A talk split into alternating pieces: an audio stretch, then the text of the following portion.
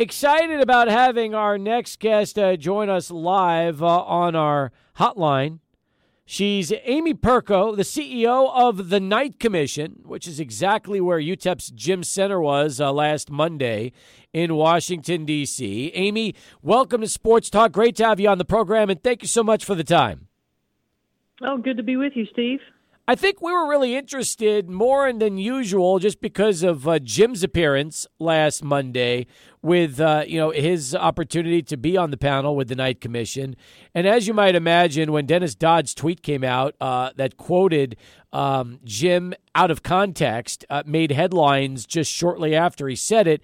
People were kind of wondering what was going on. We were clear to play the full context of the uh, soundbite as it uh, aired during the meeting, which gave us a lot more clarity and actually a little more disturbing that a veteran in the media like Dodd would, would put that out there without really any type of context. But that's just part of the story, Amy. More than anything else, I know this was a big one for you because the Knight Commission doesn't meet all the time, and uh, this one was all about lead one and giving uh, Tom McMillan an opportunity to join the panel. Well, yeah, absolutely. And just for for your listeners, the Knight Commission is an independent group, and we've been at work for a long time now, trying to lead transformational change that very simply prioritizes college athletes' education, health, safety, and success. Um, two years ago, our commission made a very um, bold proposal, and in some uh, in, in, in some people's minds, controversial. Um, but we basically said, you know, there have been so many changes um, across the landscape. It's really time for an evolution as it relates to governance of FBS football. And we proposed a separate governance entity be created for FBS football, funded by the college football playoff revenues, and that that be governed by an independent group, um, not just representatives of conferences and institutions, but also independent directors, including former and current athletes. So, Lead One, to their credit, uh, and Lead One is the Association for FBS Athletic Directors over the summer, they actually looked really hard at um, our proposal as well as other ideas and, you know, put forth their own proposal to the NCAA about how changes should occur in FBS governance. I think, you know, there are changes between our group and, and Lead One's group, but the bottom line is that we both agree that there has to be a different and a different structure for the governance of FBS football how much money, when we're talking about the college football playoff, is actually getting distributed back to the schools? Yeah, it's a, it's a great question because the, the college football playoff, the, the, the number one misunderstood fact in all of college sports is that the NCAA uh, receives zero in revenue from the college football playoff. The NCAA's um, funding comes strictly from March Madness, and that's a major misunderstanding of college sports fans and, and media, as well as unfortunately some some within the uh, you know institutional decision making don't understand that. It's important because we've our proposal we've said moving forward, you know, college sports is going to be different, and, and there will be new structures, but but at, at its core, we have to align the revenue with the with the rules administration and the liability. Right now, there are lots of lawsuits related to football. Uh, those lawsuits are handled by the NCAA with March Madness money. The college football playoff separately uh, is managed by the College Football Playoff Administration LLC, um, a private company. It oversees that. It generates 600 about 600 million a year. Um, pretty close to what the NCAA distributes back in March Madness revenues, but that money is distributed by the college football playoff to the conferences to distribute among the 130 or so FBS schools. Now, moving forward, we know that the college football playoff will expand. That's going to generate, um, in the first two years of this extension, it's estimated to generate another 500 million in new revenues. And then once they go into um, to in 2026, uh, you know, bidding that contract out for a longer term, you know, those college football revenues could reach up to two billion annually. Wow. So the multi-billion dollar question facing college sports leaders moving forward is how is that money going to be distributed and will there be restrictions on on how it should be used? Could you see the potential uh, separation of the CFP from the NCAA, where they just operate independently, like we've heard the rumors of of of the NCAA, and basically form their own league when it comes to football? Well, again, it's the, the, the terminology is important here because the CFP actually already is separate from the NCAA, um, and, and that's that's been kind of the, the point that that our group, the Knight Commission, has been making is that you know the revenue has to be aligned with the rules administration, um, and and you know at a minimum, the CFP revenues should be covering the national operating costs for football players. It should be covering catastrophic insurance for football players. It should be covering a lot of litigation, and and and that's currently not. It's currently covered by March Madness. So it doesn't make a whole lot of sense. Bottom line um, but it's just one of those um, kind of, you know, the system was what it was, and then they added the CFP and they never realigned things the way it should have been. Um, so we have proposed exactly what you just said that that a new entity uh, be created that runs the governance of FBS football, um, and and that that new entity is funded by the CFP. Um, and again, the big change with, with our proposal, what, what Lead One and the, the Jim Senter's uh, part of, of all of those FBS athletic directors, what they proposed is a little bit different. That that FBS football has different governance, but it still remain under the NCAA umbrella. But right now, if you if you if you called the NCAA and said, "I want to talk to whoever's in charge of college football," they would send you back to the operator and say we don't have anybody on staff here. Uh, you need to call the five conference commissioners at the SEC, the Pac-12. You know, that's that's the way it is, and that's what what we what uh, both our group and the FBS athletic directors agree is a problem. Uh, just last week at a, at a major college sports uh, forum uh, in Las Vegas, the Kansas State AD was quoted as saying and this is a quote, direct quote FBS is a rudderless ship.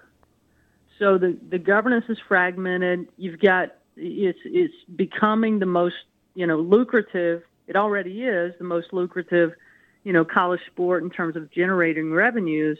But but there's no unified leadership, um, and so that's you see that you know in the headlines every day with just just different things that are happening and and uh, it's it's really based on self interest and which conference um, you know is making a move out of self interest and um, you know our big our big focus really now that we know the CFP is expanding as well is that you know there needs to be some major reforms um, with the CFP beyond just expanding games and growing revenue.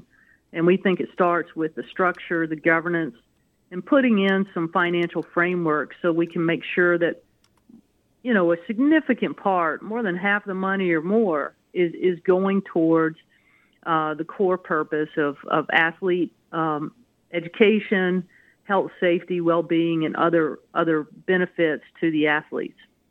31 past the hour as we continue right now with uh, Amy Perko. She's CEO of uh, the Knight Commission. Adrian. Amy, want to ask you a specific question right now uh, with uh, the college football playoff. I, I, know that the Knight Commission right now has recommended to add independent directors along with football players to their governing board. Why is that so important? Thanks for that question. It's a it's a great question. Again, the CFP is is managed by you know the private company, the LLC, and the board of directors of that LLC are the 10 uh, are 10 presidential representatives of each of the FBS conferences, um, plus the president of Notre Dame. In our view, good governance is also including the views and, and frankly having a majority view of independent directors who are are not going to be swayed by what's in in their particular financial self-interest or their conference's self-interest, but looking out for uh, the good of the sport, the good of the athletes, the good of the whole, and that's that's um, you know a composition you see it's expected with nonprofit organizations. It's that's best practices.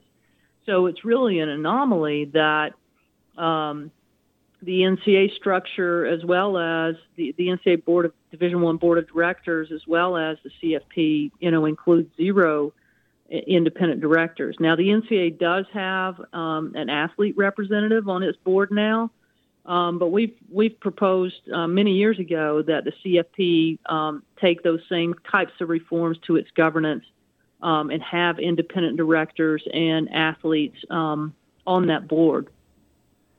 You also went ahead during the uh, the last meeting uh, a, a, week, a little more than a week ago, Amy, and you talked about the amount of money that's being spent on buyouts for uh, mm-hmm. coaches in college football. And we see it all the time. I mean, nowadays, schools have no problem uh, firing coaches with years left on their contracts, paying them upwards of, you know, seven, eight figures that they owe just to try to make a, a shakeup and have no problem with the fact that they're spending that kind of revenue uh, just to, uh, to, to make a coaching change. That's right. We did uh, point out um, we have research on uh, drawing financial data from a database as, as well as just tracking what's happening here. And it's a staggering amount of money that coaches have spent on severance pay um, for their coaches. Let me just give you a, uh, just in the past past two seasons alone, uh, there were 14 Power Five head coaches with combined contract buyouts of more than $150 million for 14. Um, we looked at the period over a 10 year period from 2012 to 2021, and it was over $530 million just for the football head coaches and assistant coaches. Um, and again, we're talking about the FBS is only 130 schools. This is not a thousand schools, 130 schools. So the numbers are staggering, and you know there there is something that can be done. We often hear administrators saying, "Well, we can't cap salaries. We can't do anything about that." It's true that they can't cap salaries. That would be illegal, but but they can put conferences can put a system into play just like what we see in pro sports of luxury taxes or some other types of penalties that say to the schools, if you want to spend excessive amounts in coaching buyouts, that's your choice, but you're going to be penalized for it in these distributions that that we all share. So there are lots of incentives, disincentives that we believe uh, can be pursued, and and frankly, you know, must be pursued at this point. Um, and we've given those suggestions, and and we're hopeful that that leaders will start really addressing that with some with some urgency. Because again we the data are clear um, since the college football playoff began is provided you know more revenues for the schools and some of that is you know really gone towards really great purposes with more benefits for athletes and and provided some more opportunities for um, athletes but the, the data are clear um, coaches salaries have disproportionately benefited from those new revenues since the college football playoff began. And since the playoff began, coaching buyouts in total amounts have tripled since the CFP began. So, again, unfortunately, we've seen that athletic directors and presidents have treated it a little bit like unlimited monopoly money um, in that respect, and that's just wrong for what we are still trying to operate is not-for-profit educational uh, endeavors of of uh, college sports. Amy, my fear is that in a couple of years, once uh, realignment starts again, you're going to see the SEC and the Big Ten at the top uh, because of the schools that they've uh, gone after. And after that, you might have the Big 12, the Pac 10, whatever's left of it, uh, assuming there is mm-hmm. something left, and the ACC. And then after that, you're going to have group of five schools. Um, and those might also be in different types of ranks depending on the status. It's almost as if, you know, there's going to be maybe six or seven different layers of all the teams you mentioned before in college football because right now the Big Ten and the SEC is trying to position themselves to be uh, king of the hill. Well, again, you know, there's no question that we're seeing a different landscape right now with uh, literally two two super conferences whose revenues are going to soar past, have already soared past, will soar well beyond everyone else, particularly on a per institution payout basis. I think the important question, particularly for group of five schools, um, you know, like like UTEP and others, is the ability they have. You know, with an expanded CFP, there will be more revenues in their programs, more opportunities, but you know what's a realistic and, and, and what are the parameters in which they should operate their programs because again most of these programs rely very heavily on student fees and institutional funding, even though they are receiving some distributions from the CFP.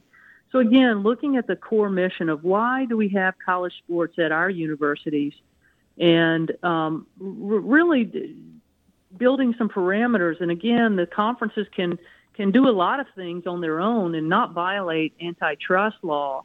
And so we see it as a real opportunity for a lot of the group of five conferences to begin to do, you know, create some parameters that uh, pr- provide some more financial responsibility, but still are going to allow um, young men and women to um, really develop and excel in their sports and receive these great opportunities of education through sports.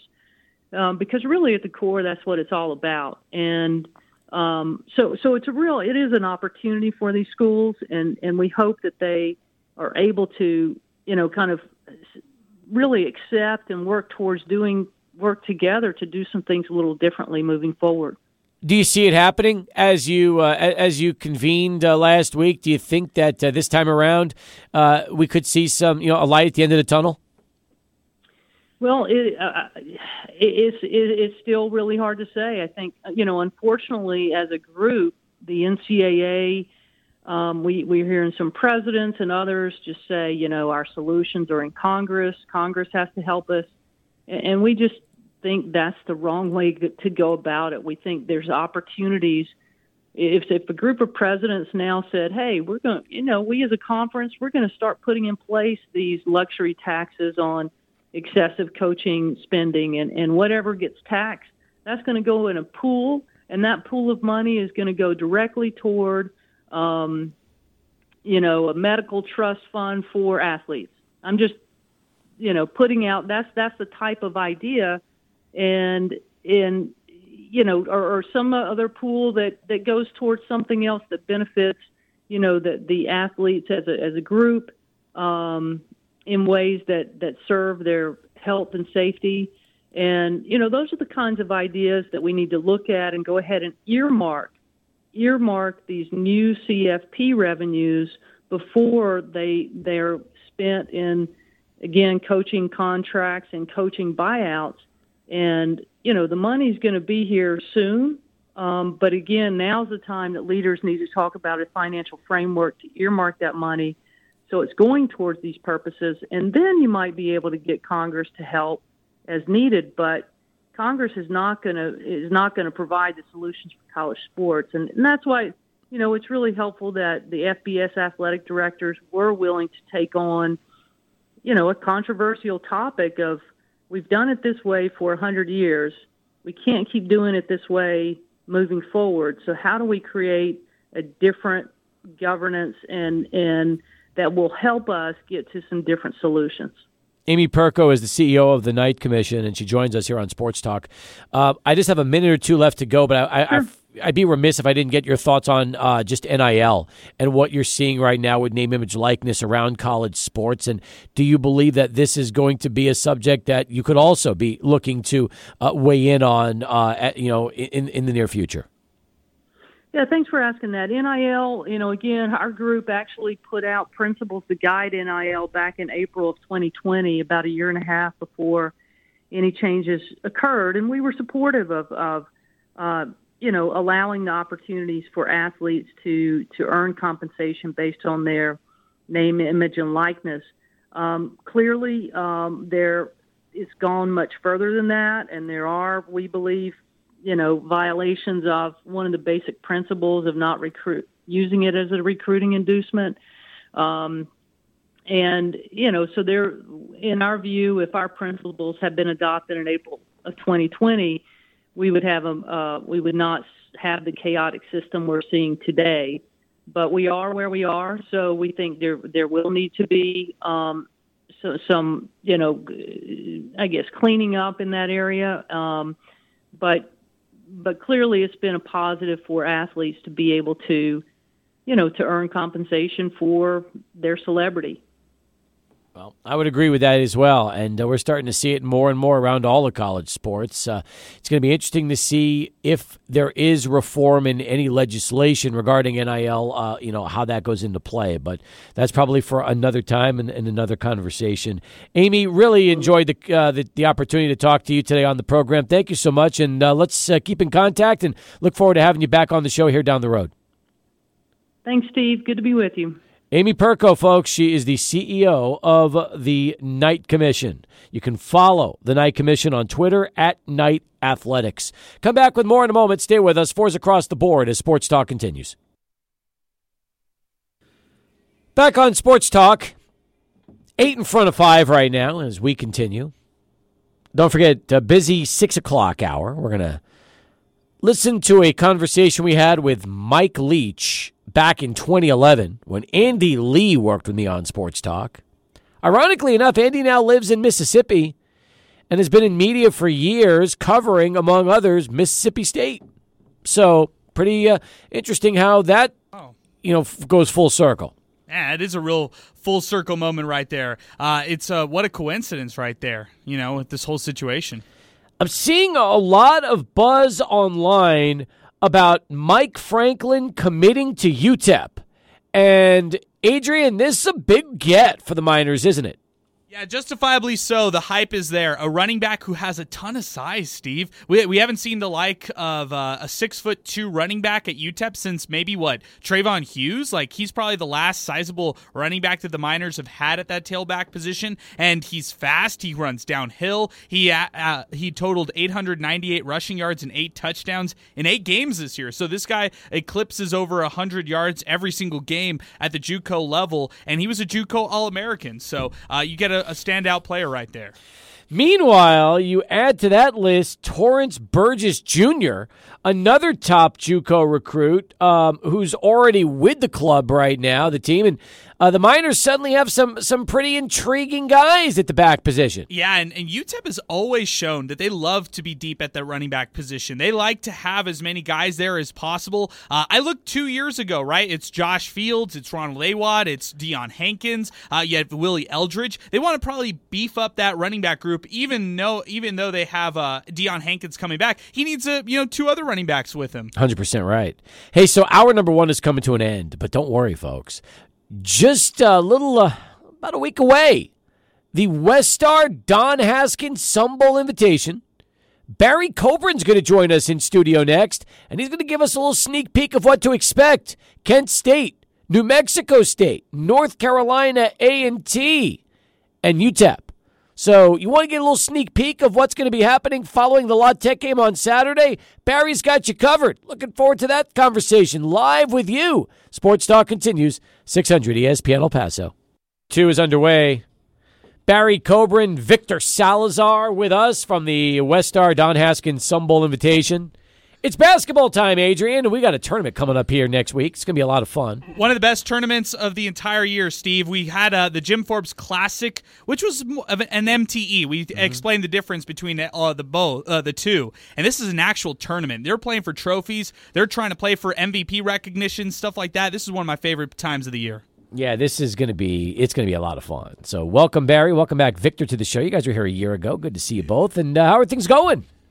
We're excited. Yeah. We're, we're uh, six days out. Is that right, Vic? We six days out. Days? Yes, sir. Thanks for having us, Steve. Thank you. Hey, thanks for being here. Um, First teams arrive on Monday, so yeah, we're we're getting close. We are getting close. Yep. Uh, who's arriving on Monday? We've got uh, North Carolina A and T and Kent State coming in. Uh, I get them, keep getting them backwards. Colors are similar, blue and gold. One of them gets here at two fifteen p.m. Nice.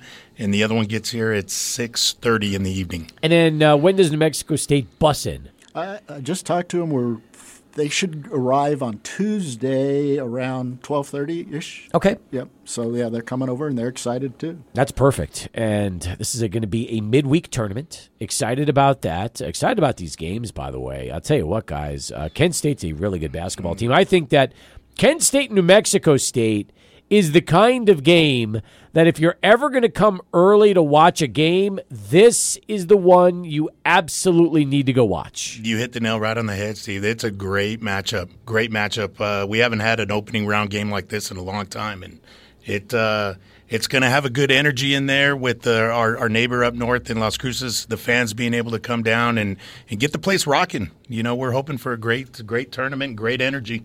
Kent State's uh, had they're seven and three. They are the net ranking is what the NCAA goes by for, to invite teams to the NCAA tournament. They're 32 in the net ranking, so they probably have an at large at this point. They're the best team in the MAC.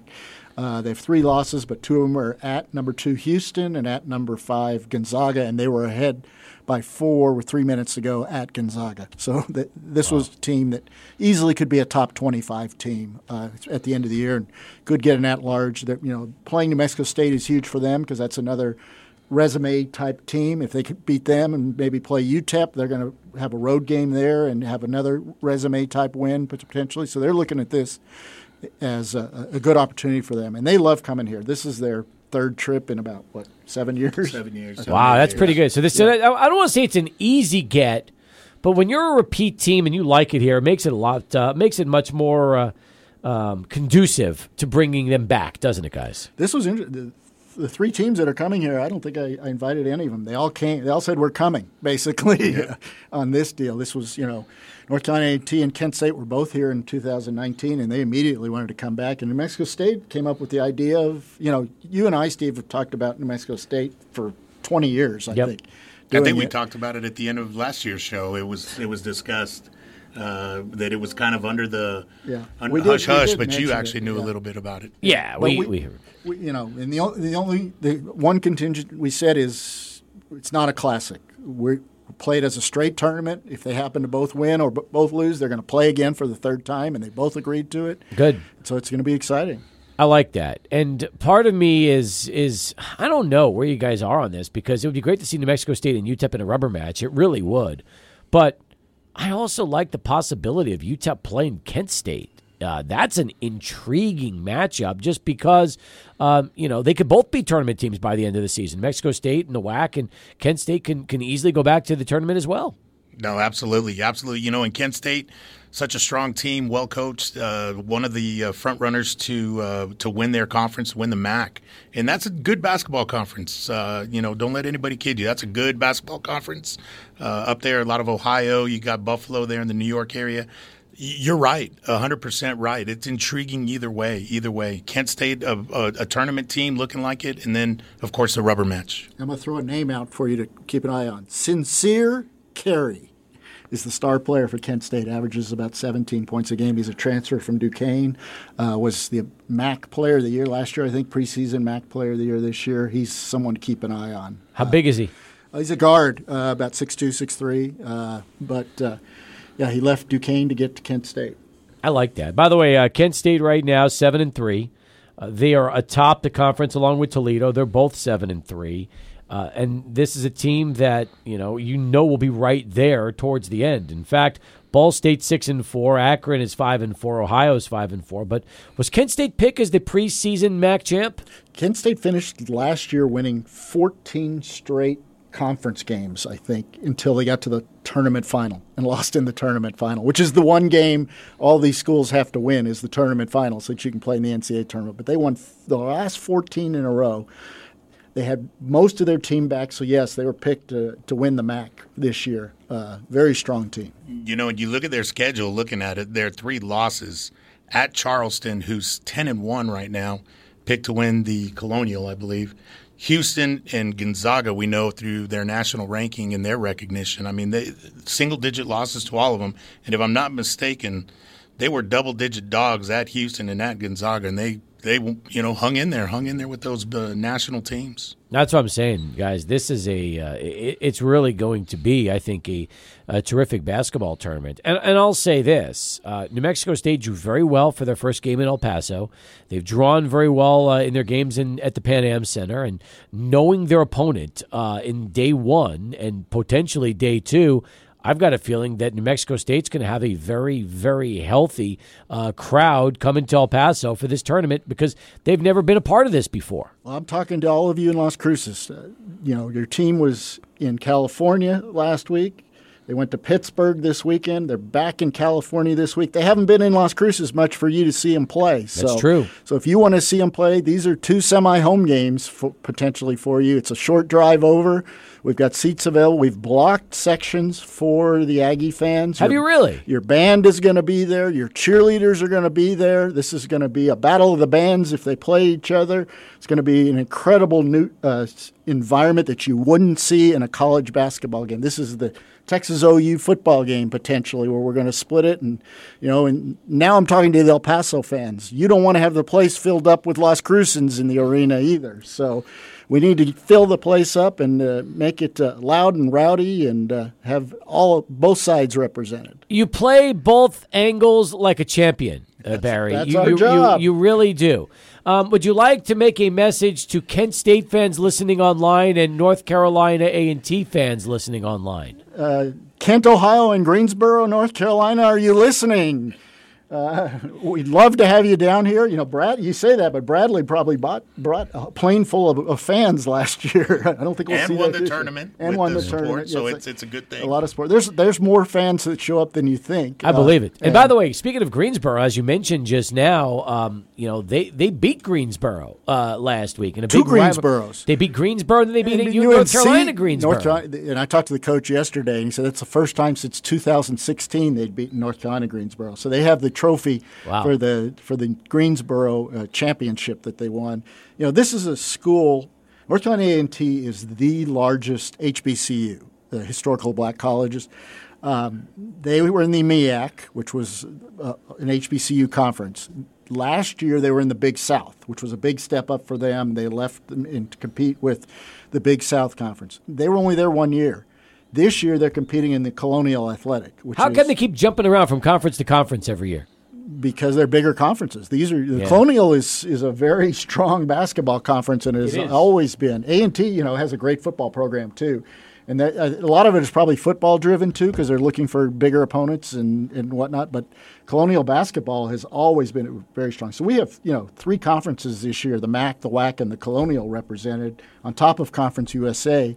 That are, are all strong conferences, and we could be seeing uh, two, three, four schools in the NCAA tournament coming out of this. You never know.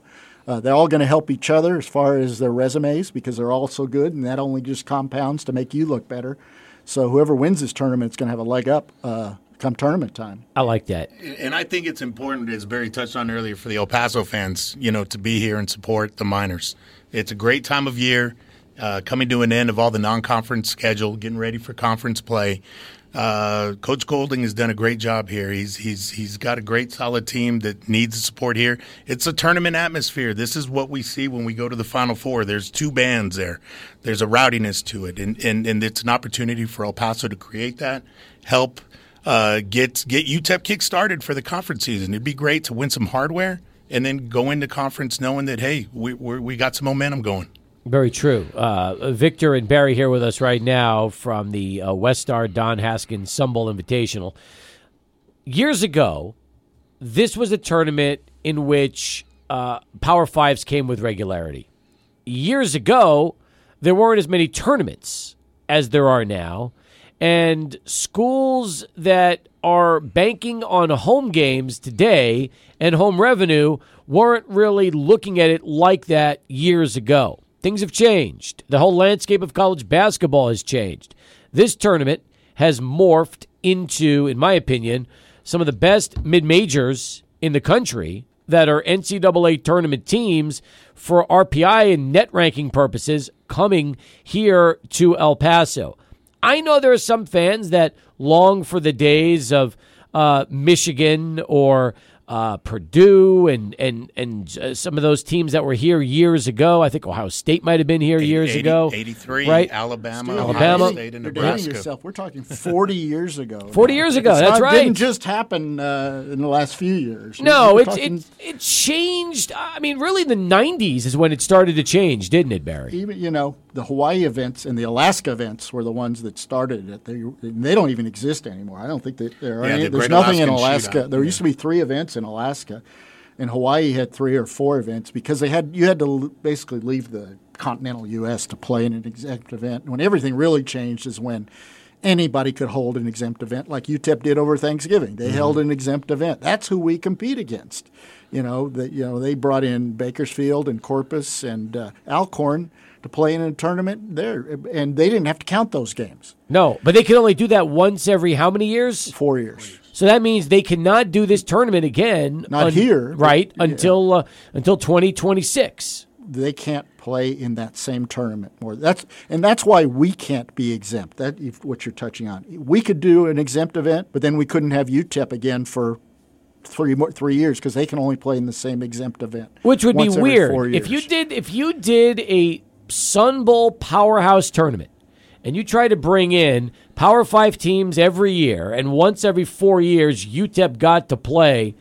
Just wouldn't seem right. Right. It would be it would be strange. Adrian, I mean, uh, UTEP fans don't even show up right now for their own games, let Right. alone other teams. Do you think that would work? No, I don't. But I and I'd also say that uh, it's so special that the Miners do get to play in this uh, this event right here. This is a, an unbelievable tournament that also uh, recognizes players and the teams who who end up coming out here. So UTEP uh, not being a part of this, I, I can't even wrap my head around that right there. I couldn't either. And this tournament's been around since the '60s, guys. Vic, Vic can tell us exactly when the first tournament was. If I'm not mistaken, it was 1961. I believe you were correct, Correct. because who played in the tournament in 1961? my baseball, my first college baseball coach, Gary Ward, With, Oh, very cool. With with uh, New Mexico State. New Mexico State he's- was playing the very first Sun Bowl tournament and haven't been there since. Since. They, it's been Yeah. 61 years since they played in our tournament, so we figured it was about time we'd bring them back. How fitting that the last year they're in the WAC And is when they get to come into this tournament. Exactly was what Coach we were Ward all was thinking. all tournament that year. Who Yeah. else was on that all tournament team? Uh, I was mistaken. I thought Miss, Coach Richardson was too, but he was. Uh, He a- was. wasn't he? I thought it was Yeah, a year ago. no, later. Nolan Richardson was also on the very first uh, A little piece of history from the two of you. Yeah. I like Yes, that. yeah, Yeah. well, we looked it up. But uh, this is huge for UTEP, and I don't think people realize it. You know, you, when you put a schedule together, you look at can I buy some wins? That's the first thing you look at. You only have a certain amount of budget to buy some wins. Teams come into play, and UTEP doesn't have a huge budget to do that to get home games. Then you look at doing home and homes, and who will come to your place, and you, but then you give up one of your home games because you're doing it every other year. Then you look at who will buy me. And if I'm a pretty good team, like New Mexico State can't get buy games because nobody's paying New Mexico State right now to come play them. You know, Sam Houston was here last year. He got nine. He told me he got ninety-five thousand dollars to go to Oklahoma. Oh, he beat Oklahoma. Wow. They're not paying him again to do that. So when you put your schedule together, you're looking at buying teams, home and homes, and then getting bought. Then you got to try and fill the rest of your home schedule. And if you look at New Mexico State, they really had a tough time filling their home schedule. Uh, It's going to get worse next year because UTEP and New Mexico State are losing two They games. lose two because they lose each other. Right. And Conference USA only has nine schools. There's only 16 conference games. And you have, if you're in an MTE, like Adrian was talking about, you have to find 15 non conference games. Can you play two MTEs in one year? No, you can't. You can only play one MTE in a year. Okay. Uh, that's it. If you play in an MTE, you can play up to 31 games. Okay. If we have nine conference teams, that's eight, 16 conference games. So that, That would would- that would mean- 15 non-conference games. That's- They've got it, that's and, and none of them are New Mexico guys. State. You Yeah. can't count New Mexico State, and New Mexico State can't count UTEP. So they need 15 non-conference games. Where three of those could be an MTE, and that would leave That's 12. usually what you fill. Yeah, yes. that's true. Still, that's still a lot of games. But MTEs don't do anything for your budget because you don't get paid very much to go to an MTE. You're just trying to fill games at that mm-hmm. point. Is all mm-hmm. you're trying to do. So you got to look at the budgetary. So what my point is, there aren't any schools in the country out there who basically get two home games without having to do a return game, without having to pay a guarantee fee. We're providing two games for UTEP that they wouldn't be able to do. It, allows them to spend money on other games and fill the rest of their schedule up. So uh, I think we're doing a great service for UTEP and for the whole community. And you're keeping the tournament alive. That's the most important thing. and hopefully guys. bringing in really competitive teams. I don't think there's going to be a higher ranked team coming to El Paso or even UTEP playing than Kent State this year. I agree with you. They'll easily be the highest ranked team on their schedule. All right, we'll come back. Uh, more with Barry, more with Victor. Stay with us. 19 past on Sports Talk. First, let's go to Charlie One and get this traffic update. 24 past the hour as we continue. Back with Barry Coburn, Victor Salazar, West Star Bank, Don Haskins Sun Bowl invitation next Wednesday and Thursday, 21st and 22nd. So you've got New Mexico State, Kent State, UTEP, North Carolina A&T. Winners will face off Thursday in the late game, which is the seven o'clock game. Seven thirty. We pushed everything Okay. back a half hour this year. So it's five and seven thirty. Five thirty and seven thirty. Oh, okay. For the Well, that's Las. Cruces folks who work till five, you got you can get off a little early and be here. We pushed it back so that you can see the game at five thirty this year. Oh, good, good, good, good. How much are tickets, guys? Talk about that. For the tournament, for the good seats, cheap, forty five bucks. And that's eleven dollars eleven dollars and twenty five cents a game. Popcorn's more than that in the movies. And those are for the good seats. Those are the good seats. Really? Forty five bucks gets you the whole tournament. wow, Uh, that's actually a really good deal for four games. yeah, and if you want to sit way up high, that's twenty two, twenty three dollars, I think, for the whole tournament. So, Okay, so it's about half the price. Yeah, basically. But That's good, guys. No, we haven't raised the prices in years. Uh, just kind of we we do this for the community, and we hope everybody comes out for the whole I twenty five corridor this year. I ten I ten corridor. Sorry. Barry, do you all do any discounts or incentives for military members or students by chance? Why do you ask all the hard questions? That's what he's here for. I Good Uh. I think we do. Uh, you know, our ticket ticket sales are all done through the UTEP ticket office now. We used to do most of a lot of it through the Sun Bowl office, but How do you not notice? You've been with this. You've been with him for like a thousand years. You have the answer to every single question on the planet. There's a trophy name for him, even. I know exactly. You have, you, you- No, there are. I, I'm You have fairly certain there is a ticket, a student ticket price, and I think there is a military ticket. Uh, we, we found it, by the way. yes. Did you did you see it on the website? I know it Yeah. says student tickets are not general admission. They can't pick their seat. They're actually assigned seats. Can I can I just tell you? I got to just tell him, Adrian. I got to tell him. Let's okay. do it. He was trying to set you up. He threw you a softball. He Sorry, knew the answer, and he was trying to set you up as a genius. And instead, you dribbled it like out of bounds, and you turned it over. Adrian.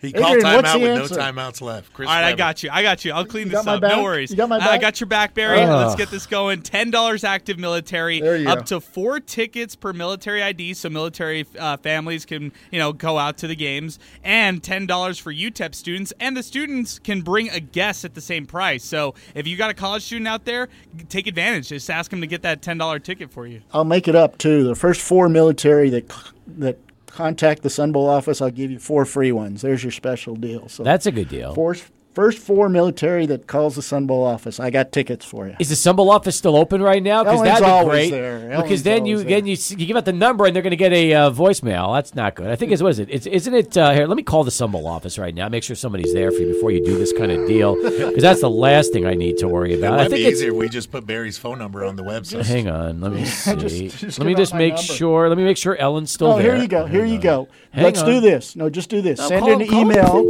Send an email, the right. first military, to sunbowlbasketball at gmail.com. There you go. sunbowlbasketball at gmail.com. That's my, I will get that email, and, And- I'll, I'll have four tickets for military for the first for, it- for the tournament. for the first person that gets in, the first four people. What are you doing? What do you What'd you say? I say we make it eight. I'll I'll throw in a four also. Okay, so All right. first, First eight, eight. people, eight military, military and their Yes. dates. That's that's that's a good deal. So um, so you said Sun Bowl basketball At gmail. at gmail.com. Yep, one word, Sun Bowl basketball All right. at nicely done. gmail.com. All right. Adrian, you going to try to set him up for anything else he, he doesn't know the answer to, or is No. that the only thing? You know what? Actually, I'm going to say this. I really love the uh, program. The program design is awesome with uh, Don Haskins and the trophy. I love that. You know, it's amazing. I never knew this for years. Jay Pritchard, who does our promotions, marketing, and whatnot, I didn't realize this. He he's creating all of these things. He is an incredible artist, and he Jay created that program, and he's done the last few programs. He did the football program. He, it is a very nice little, uh, very young Don Haskins on the program. If, you if you get a copy of it at the tournament, You know what else I'm going to say? Um, those are the coolest trophies in all of in, in, in all of sports. I love between the Sun Bowl football trophies, the basketball trophies. I think those are the absolute best. I was once asking like if I could get a replica. Those things are a fortune. I mean, uh, those are not cheap trophies. You guys spend a ton of ca- a ton of money on those trophies. I was just talking to Eamon Ayub about that. What a great trophy we have! It's the trophy is a basketball coming out of the Sun Bowl Stadium, Mm-hmm. and uh, it, it's really great. And uh, we, I spoke to a, I think it was uh, one of the schools last year at Akron. I think they said we found a trophy in our trophy case and wanted to check. It's a basketball coming out of a football stadium. I said that's us. That's wild. Hey, uh, for people probably wondering, um, and we are having the bottom of the hour, so Sports Center's coming up here in a moment. How many non-exempt tournaments like this are there left in college basketball? Is Adrian setting me up again here? I, I should have done that. I should have asked that one.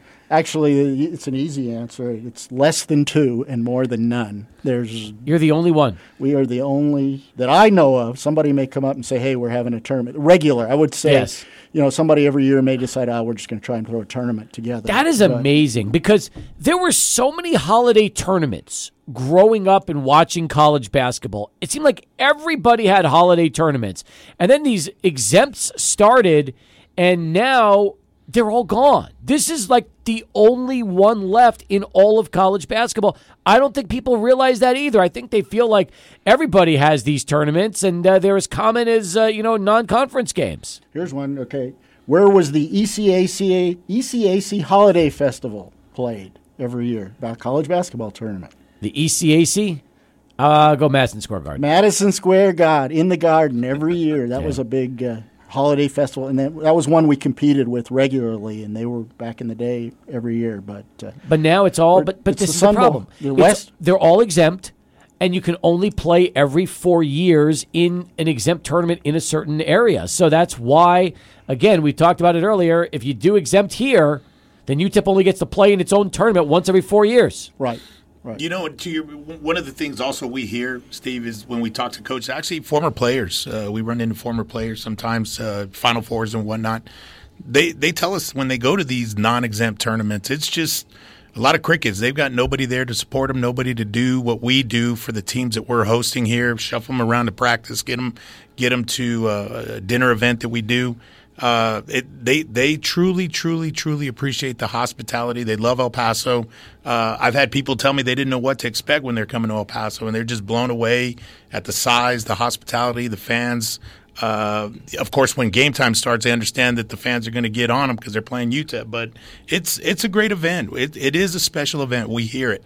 I've been to exempt tournaments, and there's forget hospitality. They just leave you on your own. You don't know anything that's going on, and you're lucky if you show up at a practice and there might be a tournament representative there to talk to you. I'm, Exactly. I'm working on a Mountain West Conference team for next year, uh, a pretty good one. And they tweeted out they were in the Caribbean at a exempt event last week, the week before last, and they had a team picture. It was the whole team sitting next to a cardboard cutout that said "Welcome to whatever." That was their welcome. Was this cardboard cutout? Oh, my And I tweeted the coach. I mean, I uh, e- texted the coach. I said, "I think we can do a better greeting than that." And he said, "I've seen the mariachis." So Yeah, that makes y- sense. You know, it's a, it's a different world when they come to our tournament. And Well, yep, I'm sure. We'll wrap things up with Barry and Victor here in a moment, but first, let's go to Adrian and get this uh, bottom of the hour Sports Center update.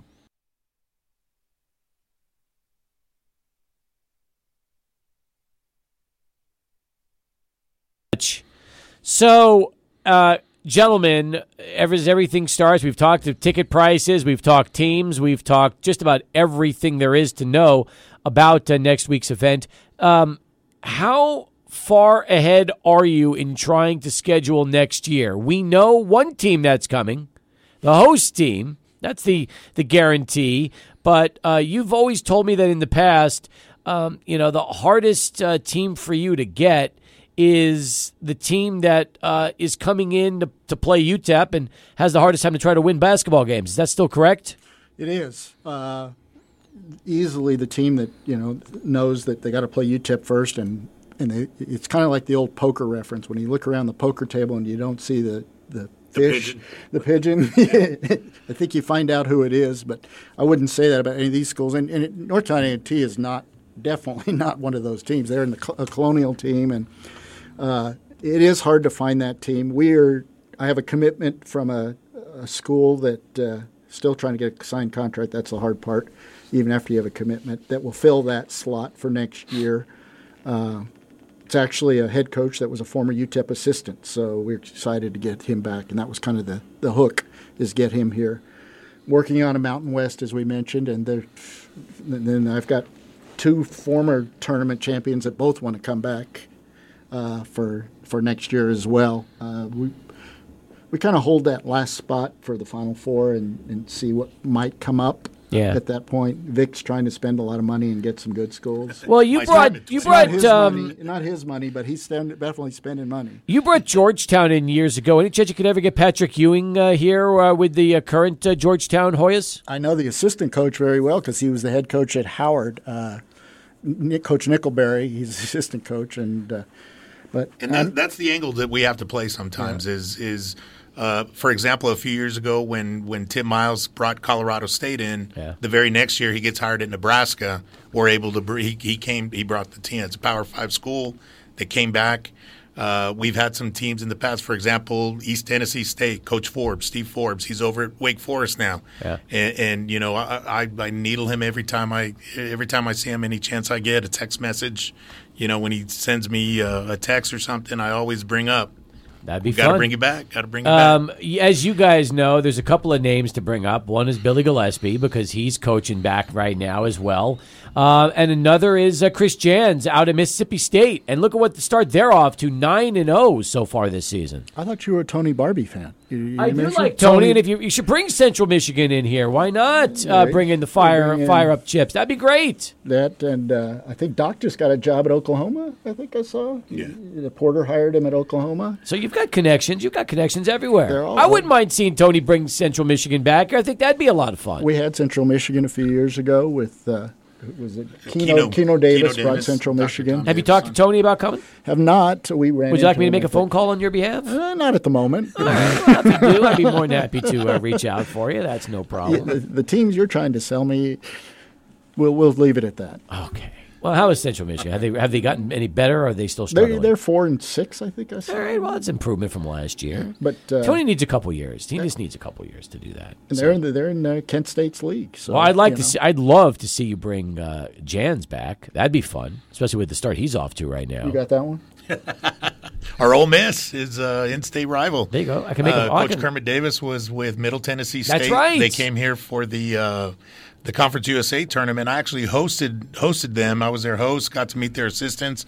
Took his wife Betty and, and daughters out to to lunch uh, still have a great relationship with Chip Walters, their their radio guy. Re- listen, relationships yeah. are key, guys. That that's how they come did, back. Did you notice who the head coach at the University of Texas was last night? I did. I did. I, I we, we played. I do have his number. In fact, I texted him congratulations. I have not heard back from him yet, but I'm sure he's had lots of texts after uh, everything that went down yesterday. Yeah, there was a great uh, celebration after the game. Yes, he, we played it. Did you play the? Celebration? We played the audio of the celebration yeah. after the game. Rodney so. was was pretty excited. The players were very excited. They seemed to be really happy they that they RT. won for Rodney. Yes, they were yelling RT and, and, they and poured water over him, and then they gave him the game ball, and it was uh, it was good for him. I'm happy. so that. we'll see what happens with, with, that if he takes him to the NCAA. You know, the uh, Steve yep. Fisher uh, did it once before, I nice. believe, and took Michigan to a national title. So Gentlemen, you've been great. We appreciate you both being here today. Thanks for the time, and I'm looking forward to a very, very successful event. Buy your tickets now. Oh. Easiest way to get them is just uh, through the Sunbowl website. And I and I have two emails from Enrique Ortiz and Jose Murillo for, Nice for military, both claiming their, their tickets to the tournament. So thanks, Adrian. Got you. We gave away some good tickets. Gotcha. Uh, sunbowlbasketball at gmail.com was the email. Exactly. I think there's probably just there's probably four more still available. So Good job. Okay. Well, listen, appreciate it, guys. Thanks for being Thank you, here Steve. today. Thank you, Adrian. You got it. Uh, from Victor and Barry, right over to ABC 7 News. It's next. Come back with more in a moment. 600 ESPN El Paso. Barry and Victor for joining us. A lot of educational stuff. Very interesting, Adrian, talking about the tournament next week and tournaments in general. Can you believe that after all these years, this is the only non exempt tournament left? So the Diamond Head Classic in Hawaii features Hawaii every year, like UTEP, but it's exempt because it's Hawaii and Hawaii has its own rules. Like they can play in exempt tournaments because that's where they're located. Same with Chaminade, but um, the rest of college basketball cannot.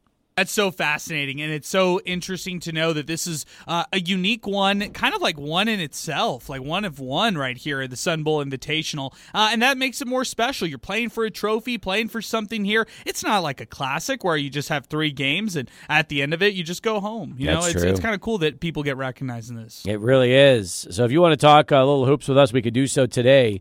Our uh, number is 505 6009. Speaking of hoops, just confirmed Tae Hardy and Derek Hamilton will join us uh, coming up inside our Lubingo Oil Changer Studios uh, here in our 6 o'clock hour.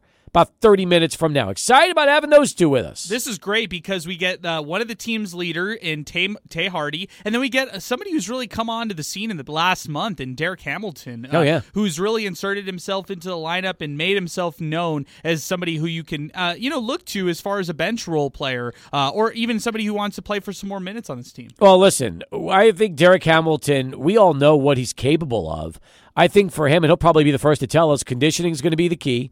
Can he get himself into better conditioning throughout the season, shed a few more pounds, and get to the point where he can become, uh, you know, a, a 15 to 20 minute per game contributor? That would be uh, that would be enormous. And uh, for the whole team, I mean, Derek Hamilton, for Tae Hardy, for everybody who wants to try to improve. Speaking on this, miners have to improve uh, following back-to-back uh, blowout losses to on the road to both uh, New Mexico State and DePaul, uh, and then now they get a chance to host La Tech to open up conference play. That's true. That is very true. By the way, that La Tech game is Saturday at 6 o'clock, right around the corner, folks. Tomorrow at 6 o'clock, it will be UTEP basketball with Kevin Baker and Joe Golding live on location from Moon Tower. Uh, excited about them being back there on the west side of town, just down the street from the radio station by the university. That's going to be from 6 to 7. So if you want to go out and see Kevin Baker and uh, also Joe Golding, this would be the time to do it tomorrow for UTEP basketball uh, at 6 o'clock. Meanwhile, as we continue here on Sports Talk, what about the fact that Argentina reaches the World Cup final? And uh, for Lionel Messi, a absolute uh, magnificent performance.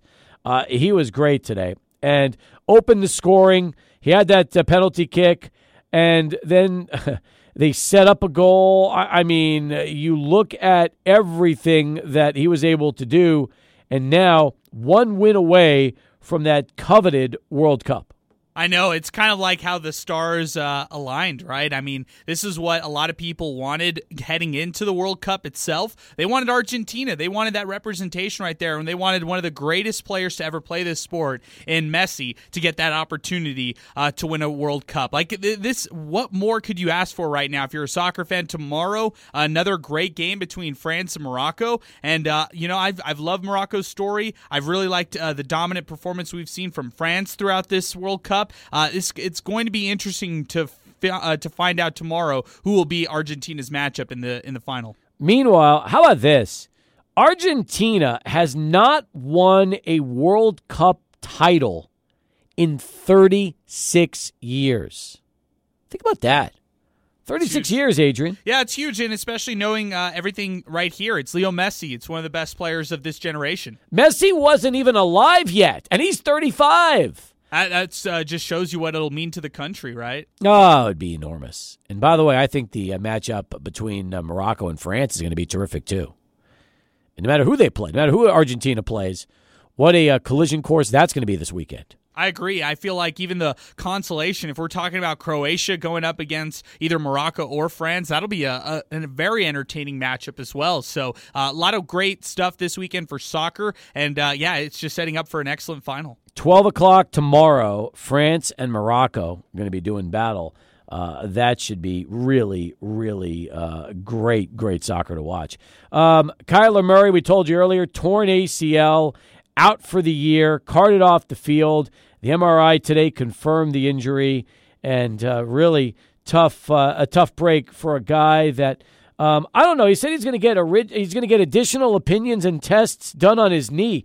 Why? I mean, if you have a torn ACL, what more do you need? We've heard things like this from Kyler's camp in the past. Uh, there have there have been times where you know he's reportedly kind of ready for a game, but then they'll hold him out. Uh, I wonder if that's his camp. I wonder if that's Arizona who's who's recommending this. But yeah, kind of strange. I, I scratch my head at that one right there. Well, here's also what's interesting. Um, right now, they don't even they don't they have no timetable for his return. They don't even know where his rehab will take place and who will oversee it.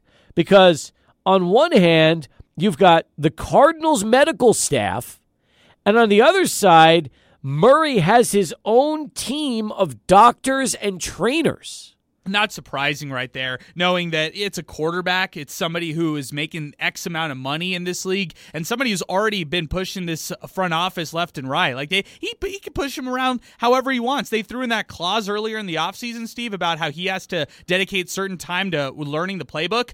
As soon as he found out that social media was having a, a frenzy over that storyline, they, they took that out of the contract. Mm-hmm. He has he has authority over this front office. When you look at his numbers prior to the injury, okay, and you see what he did this year. So uh, again, nothing spectacular. 2,368 yards. That ranks 20th in quarterbacks in the NFL. 14 touchdowns, tied for 18th. Seven interceptions, tied for 14th. And a quarterback rating that's 21st in the league. I mean, you're talking about a guy that's anywhere between 15 and 20 uh, in the NFL in, in, in rankings. That's not that's not a franchise quarterback right there. But they paid him franchise money, and I'm with you, Steve. I don't think he's necessarily warranted a lot of that stuff. That's no. what's going to hurt future quarterbacks who are kind of like on the fringe. Like you don't know whether or not that you should spend money on them or if you you should let them walk. Because I'll, I'll give you a perfect example right now. It's not Lamar Jackson. People want to cite Lamar Jackson and say, "Oh, well, his contract. He's going to get paid. He's we know what kind of caliber quarterback he is." But Daniel Jones this offseason is going to enter this offseason with a lot of uncertainty around his deal. What what will happen? Do they extend him? Do they try to lowball him and and you know come to an agreement? Do they franchise tag him? But uh, uh, the Kyler Murray news that we heard today shows me that you do not need to spend that kind of money on a quarterback that you're uncertain about. I agree with you. All right, when we return, final hour of sports talk. Uh, this is going to be a lot of fun for us too. We are going to take you back in time to a conversation we had with Mike Leach, who we lost this morning at the age of 61. He joined us on Sports Talk back in 2011. So that conversation coming up, leading off hour number three after the Cowboys update here on 600 ESPN El Paso. But right now, I want to uh, welcome in uh, to the program uh, a man who is a National Coach of the Year and somebody who now has uh, authored up a couple of books, big ones. Uh, we all know about uh, his autobiography, but also a brand new book out called College Football Sports for Dorks. That's what it's about. It's very appropriately titled for us. That's very uh, for this show, absolutely. And he edited this book as well. So uh, welcome back, uh, Coach Mike Leach, to the program. Coach, uh, good to have you back on in El Paso. How you doing? Well, uh, doing good. I appreciate your having me on. Hey, we appreciate you being on with us, and congratulations! I'll tell you, I'm so impressed, Coach. Uh, you're away from the game for less than a year, and you've already got two books out right now, including this one, which I think is going to be a real popular one for for football fans. I'll tell you, it's it's for the guy that uh, if you ask him what time it is, he tells you how to how to uh, build a clock. You know, it's uh, you know, and I I I include myself in this whole uh, dork category from the standpoint. you know, when when the book Moneyball came out, it was like here's a different way to look at baseball and different minds and different levels of expertise that uh, you can analyze these things and that you can borrow from uh, different approaches. Then there was uh, stuff like Freakonomics on other issues outside of sports, and then of course the Mac- Malcolm Gladwell books. And so, you know, really what what we did is we we gathered up uh, uh, a, a number of people have done essays. We've got physicists, an astrophysicist, a mathematician, a economist, uh, uh, a world backgammon champion, uh, a, guy that's uh, run the spread at uh, a whole bunch of different levels, uh, a face reader uh, that used to work for the FBI and figure out if somebody's telling the truth or not or what they're thinking. And so you know what, and just the, the different points of view on it uh, are fascinating. They're fascinating to me, and and I'm sure there's a number of other people that'll find it interesting. No doubt, because like you mentioned, you have so many different people contributing to this book, and I noticed that uh, Ferhat is somebody that uh, is with you on the editing process and and uh, helping you out, and he's a guy that did you get a chance to know him a little bit when he was at Texas Tech before he moved out to uh, to London, England, eight years ago? You know, the amazing thing about it is I uh, I I don't believe I've ever even seen Ferhat in, in Lubbock, Texas. And the thing, see, see, Ferhat, uh, uh, who is a brilliant guy. He, he's in international finance, and he lives in London. His his parents are, are, are college professors there at Texas Tech. He went to Monterey High School in Lubbock, Texas, and yet I never knew him there. I know people there that know him I never knew him there, and and he himself, and he's a great writer, would write uh, blogs, you know, analyzing different aspects of uh, of football, and and and somebody sent me some of these blogs and and some things like that, and I read them, and just and I can't say I agreed with all of them, but you know what what what happens with these essays, uh, the point's not to agree with everything. The point is. Yeah is, is to read it and it gets your own mind moving. And yeah, I agree with this point. This is a great point. Well, not so much this one. Well, this one's off base. Well, this oh, I never thought of it this way. That'd be, uh, you know, really good. And, and Ferhat did a certain amount of writing those himself. And then as I got to know Ferhat, uh, as he travels for his business, I've run across him a number of times. Gotten to meet him. We started out with this kind of long distance phone relationship. And Ferhat's one of those guys that thinks of one idea after the next and you know, how about if we did a book and and anyway, so we did, and uh, and it's taken off pretty well. It's been, uh, I think the the uh, it's been fairly impressive the um, the reception of it, and uh, kind of unique. Not a lot of people doing it, and it's funny because we started this book, and then I was asked to be a panelist at the Sports Analytical Conference at MIT in Boston, uh, where come to find out there's several thousand people that look at, think about, and do this type of thing. So I think it's also a field that's really growing. I want to mention the website is sportsfordorks.com, and you can learn more about the book and pick it up as well. It's available as an ebook. And uh, sportsfordorks.com. I know I've seen it on Amazon. I believe we have it here locally at Barnes and Noble. And uh, while you're at it, I just say pick up a copy of Swing Your Sword, Mike Leach's bio, uh, autobiography, which is a bestseller. And you pretty much can own the best of uh, Mike Leach uh, in, in about five minutes, which is always a way to do it. And for a guy like yourself, like I mentioned, a year ago you were coaching Texas Tech. Now you're a best-selling author. You've got this book.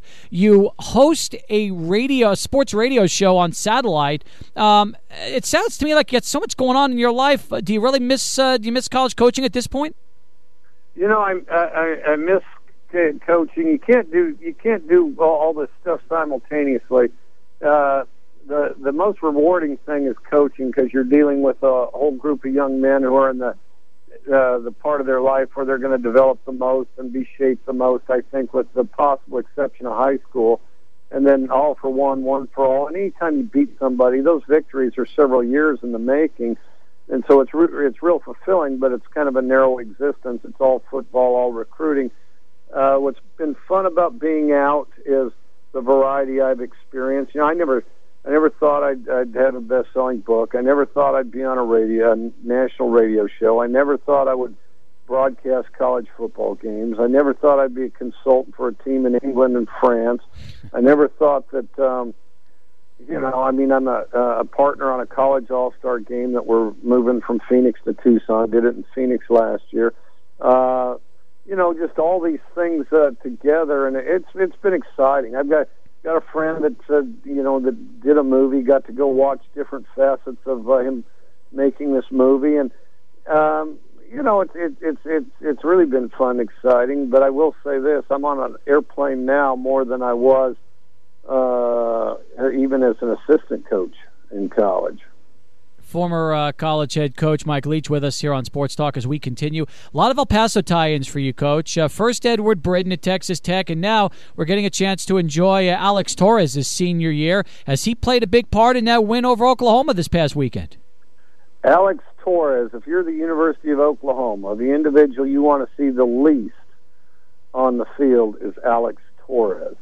Uh, my last year at Texas Tech, we beat Oklahoma in Lubbock by 28 points. And the guy that really spearheaded that thing was Alex Torres. Alex Torres has among the biggest hands of any receiver I've ever dealt with. Um, but uh, he's not a terribly fast guy. Uh, but uh, took a screen or a short pass all the way against Oklahoma that year. Uh, didn't play much last year. I'm a little befuddled by that. Not sure why that was the case. And then this year, of course, uh, uh, repeatedly drove stakes in the heart of Oklahoma. This last year, uh, got three touchdown passes. If my memory serves me, uh, uh, the, the ultimate nemesis for the University of Oklahoma is Alex Torres. No doubt. And a guy that, uh, like we said, from right here in town and uh, kind of slipped through the cracks, coach. Uh, somebody that you just say to yourself, man, oh man, you know, how, how did he uh, how did he end up at so many places before finally settling in at Texas Tech? You know, he went to the Air Force Academy, and there's there's nothing wrong with uh, being in the Air Force by any stretch of the imagination. Sure. Uh, and you know, and obviously a very smart guy. Uh, but then they don't throw the ball a great deal. And as a receiver, and Alex is a good blocker, so I'm sure he did a good job for him. Uh, but he wanted to catch uh, he wanted to catch the ball every so often, so he walked on at Texas Tech, and uh, uh, as a walk on, uh, immediately secured a starting position, and I couldn't be more impressed.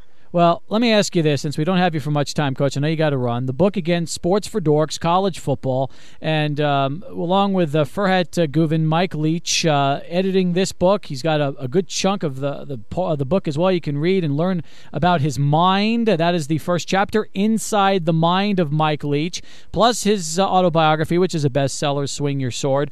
News today, Coach, that uh, West Virginia has been told a Big 12 acceptance is coming. We already know Missouri is, is looking to go to, to the SEC. Give me your best uh, your best guess as how you think this entire college uh, conference shakeup is going to end up here in the, in the next uh, let's go next six to uh, eighteen months.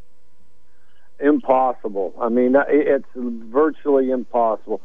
Uh, on that on our our Sirius radio show. I mean, and like yours, I'm sure we've talked about it incessantly and and the one thing to expect is the unexpected because that's definitely going to happen. Um, I don't know how it's going to shake down. Now teams are going far and wide to these different conferences. I, I West Virginia is a great program. I think the competition's getting ready to uh, shoot way up for them, and that's even with uh, uh, Texas A&M and Missouri, probably Missouri out of the Big 12 and uh, so I think I think it's going to get tougher. You know, and if you're the SEC, and these guys are all, you know, wanting to get the best teams to put as much money in their conference as they can. I think A and M's a huge get. It's a gigantic university. Uh, they get a hundred thousand to their games, uh, and you know their TV footprint's huge. I think I think they that's that's great for the SEC. I mean, a lot of times in the SEC they want to say, well, this team could beat this team, could beat this team. No, baloney. I mean, the A and M could go in there right now and beat over half of them, and uh, A and M could buy several universities in the SEC, and they're all rich universities.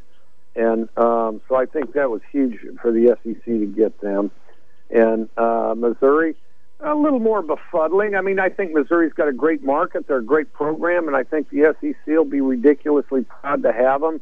Uh, uh, just if I close my eyes, my vibe, and you say, okay, if Missouri wasn't in the Big 12, what conference do you visualize them in?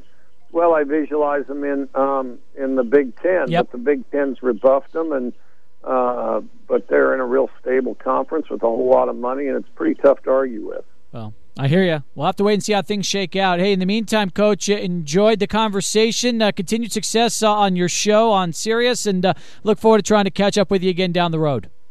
Well, thanks so much for having me on. All right, take care. It's Mike Leach, former uh, Texas Tech head football coach, and again, one of the authors of the brand new book, College Football Sports for Dorks, uh, along with his uh, best selling autobiography, Swing Your Sword. And if you want more information, it's available online at sportsfordorks.com. 20 past as we continue here on Sports Talk. Along with Adrian Broadus, I'm Steve Kaplowitz. It's always great to see Mark Bruner showing up because he brings us players. It's nice. I mean, Mark and I, we go back a long, long ways. When he first came to UTEP, women's basketball, and now he's with the men's team, and he's delivered us a couple of great uh, uh, individuals that are going to spend some time with us here on the program. Tae Hardy is here along with Derek Hamilton as well. Gentlemen, welcome aboard. It is great to see you. Derek, I like your glasses. They're they're solid. I look, trust me, Derek. I own I own glasses too, just like you. Except when I drive, I have to put them on because my eyes are not like they used to be. You know, after a while, your eyes kind of go kind of go bad. So for me, that's why I why I've got them on. What about you, Derek? You you play with contacts or only uh, or, or without contacts when you play? Nah, I play without contacts. Really? Yeah. Is it difficult to tell the difference between the two teams, or is it pretty easy when you're out there not knowing uh, which one is which? Tell me.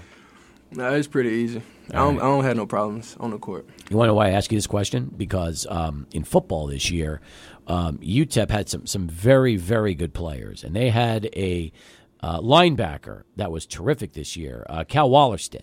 And when Cal joined us in our studios a couple of weeks ago, he looked more like a professor than he did a linebacker. He had big glasses, and we were talking about it, and he was very uh, you know very appropriate. I said, Cal.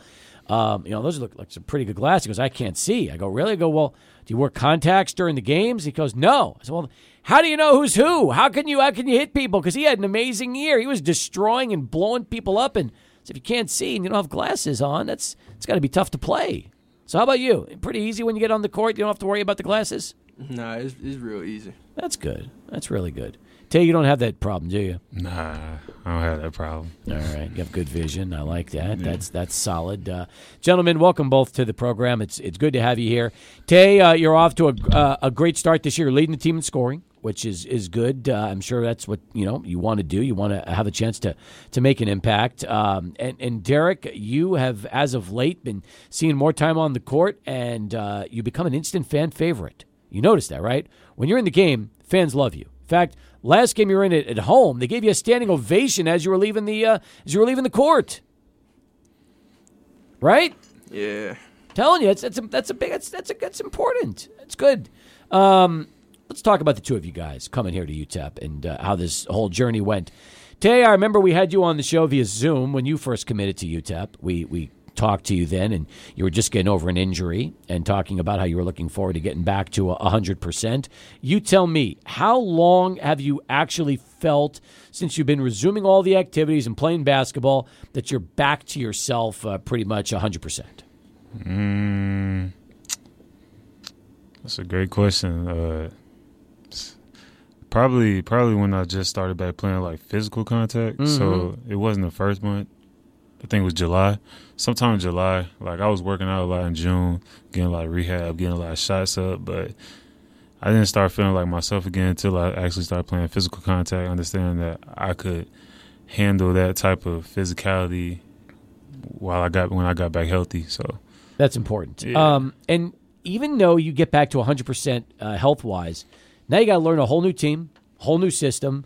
And even though you're a vet and you've played a long time in, in Division One, it's still an adjustment process, isn't it? When you go from one system to another and a whole group of uh, new teammates. Yeah, changing the environment is always uh, you always face some type of adversity, some type of challenge. Um, I feel like just on the basketball side of things, it's easy because just the player I am, understanding how to adjust to any and every teammate, and understanding the reason why I came here, understanding the offensive and defensive schemes. So it kind of got a little easy just just getting on the court and actually doing it uh, at a consistent pace day by day. That's the challenging part.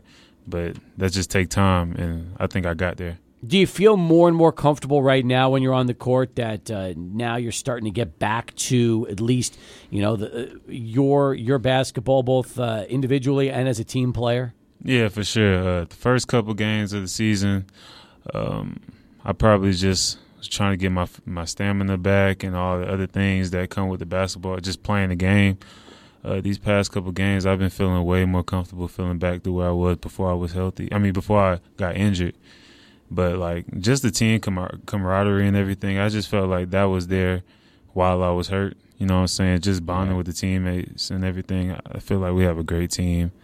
We're very close knitted. So yeah. What was it like um, bonding with Big Derek over here for the first time when you had a chance to meet him? Oh, Derek, cool. You know what I'm saying? He don't he don't really talk too much. Uh, he just he just go out there and play hard on the basketball side. And if you talk to him off the court, he'll respond back. But when he do say something, it is funny. You know what I'm saying? He he Is really he a joker, comedian. Yeah, jokester? He, he kind of he kind of comedian. You know what I'm saying? He, he know how to make somebody laugh for sure. He got he got a great smile. You know what I'm saying? He bring a lot of positivity to the team. I like that. Uh, Derek, you tell me. Um, if you're a man of few words, I admire that. Are you the kind of guy that likes to do all your talking on the court when you're playing? Yeah, I'm that type of guy. Yeah. Uh, what was it like for you growing up? You grew up in Louisiana, right? Yes, sir. Tell me about what that was like for you. Uh, growing up, it was pretty, pretty normal, I guess. My parents always made sure I had everything, so I never had to worry about anything. That's nice. When did you start realizing that you were going to be big? Like, when did you start to grow? Were you always taller than everybody else in school, or did you have a growth spurt? I was always taller than everybody. I think I really started growing once I got to high school. Okay. And that's when uh, you, you really shot up, huh? Yeah. Uh, did you play basketball the whole time, or did you start? Uh, did you play football? What sports you play as a kid? I only play basketball. Really? Why only basketball? Because you could have played everything. What, what what what did you like so much about basketball at the time? Uh, just growing up, I kind of like watching a lot of basketball, and once I got to like middle school, high school, that was when I really started focusing on it. Did it come pretty easy to you? Yeah, it I came real easy. Yeah, I'm sure, I'm sure it did. Now, um, you're what, about six eleven right now. Yes, sir. All right. Um, when did you f- when did you hit that last growth spurt? How old were you when you kind of shot up to six eleven? Uh, I don't know. I think I was, I think I was like 19 or 20. Okay, so it's recent. It's not. Uh, it wasn't like you were 14, 15, 16 years old and suddenly you find yourself almost seven feet tall. No, no. No, I, I hear you. But um, with the growing comes probably changing positions because even if you were taller than everybody, um, would you, were you always playing in that low post role all the way throughout uh, basketball, or did that come later? That came later. Like when I started playing in my ninth grade year, I kind of played small forward to shooting guard. But like as I got taller over the years, they kind of moved me down to playing center, How tall were you in ninth grade? like six three. Oh, okay. Well, you know, that's interesting because, Tae, I'll ask you, do you remember how tall you were when you were in ninth grade?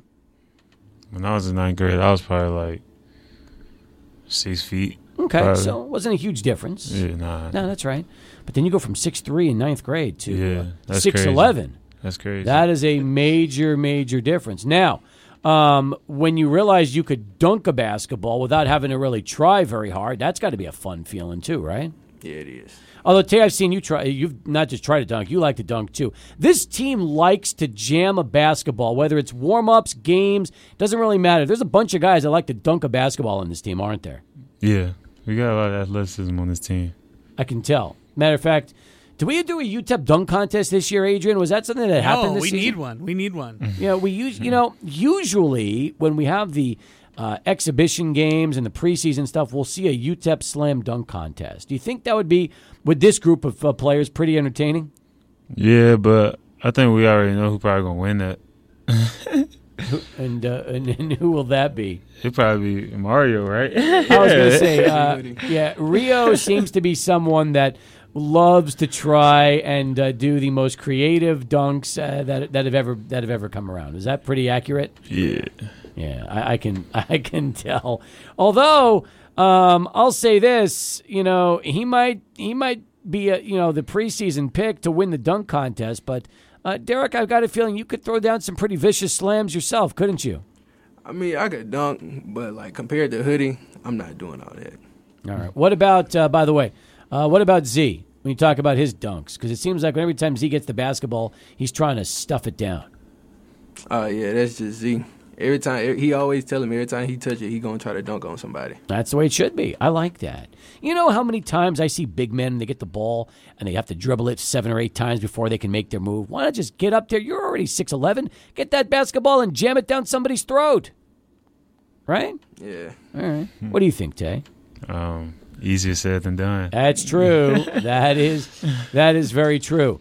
Um, guys, we've had an interesting start to the season so far. You went up in Texas. You played the very first game at Moody Center. What was it like with that crowd going up against uh, seventh ranked team in the country and just everything that uh, you know Texas had at that point uh, in that game?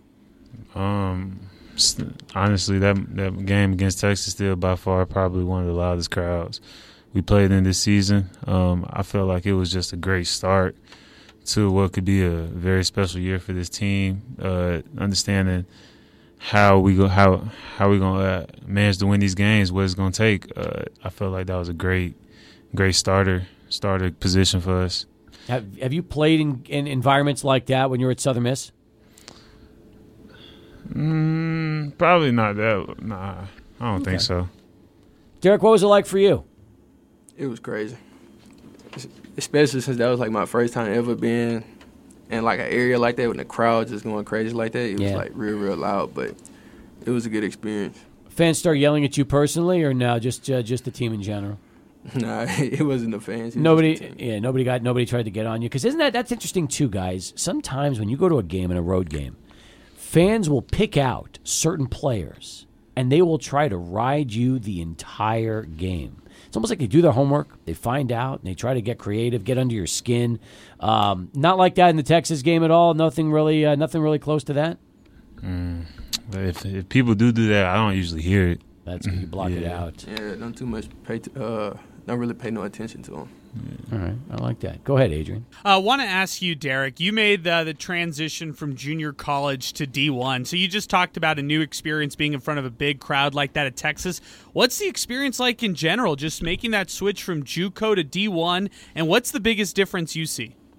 Uh, the biggest difference I see is the is the speed of the game. It's a whole lot different, and it's like you got to put in more work. Because the way I am now, from when I first got here, is a whole lot better. Tell me some of the biggest changes you've seen.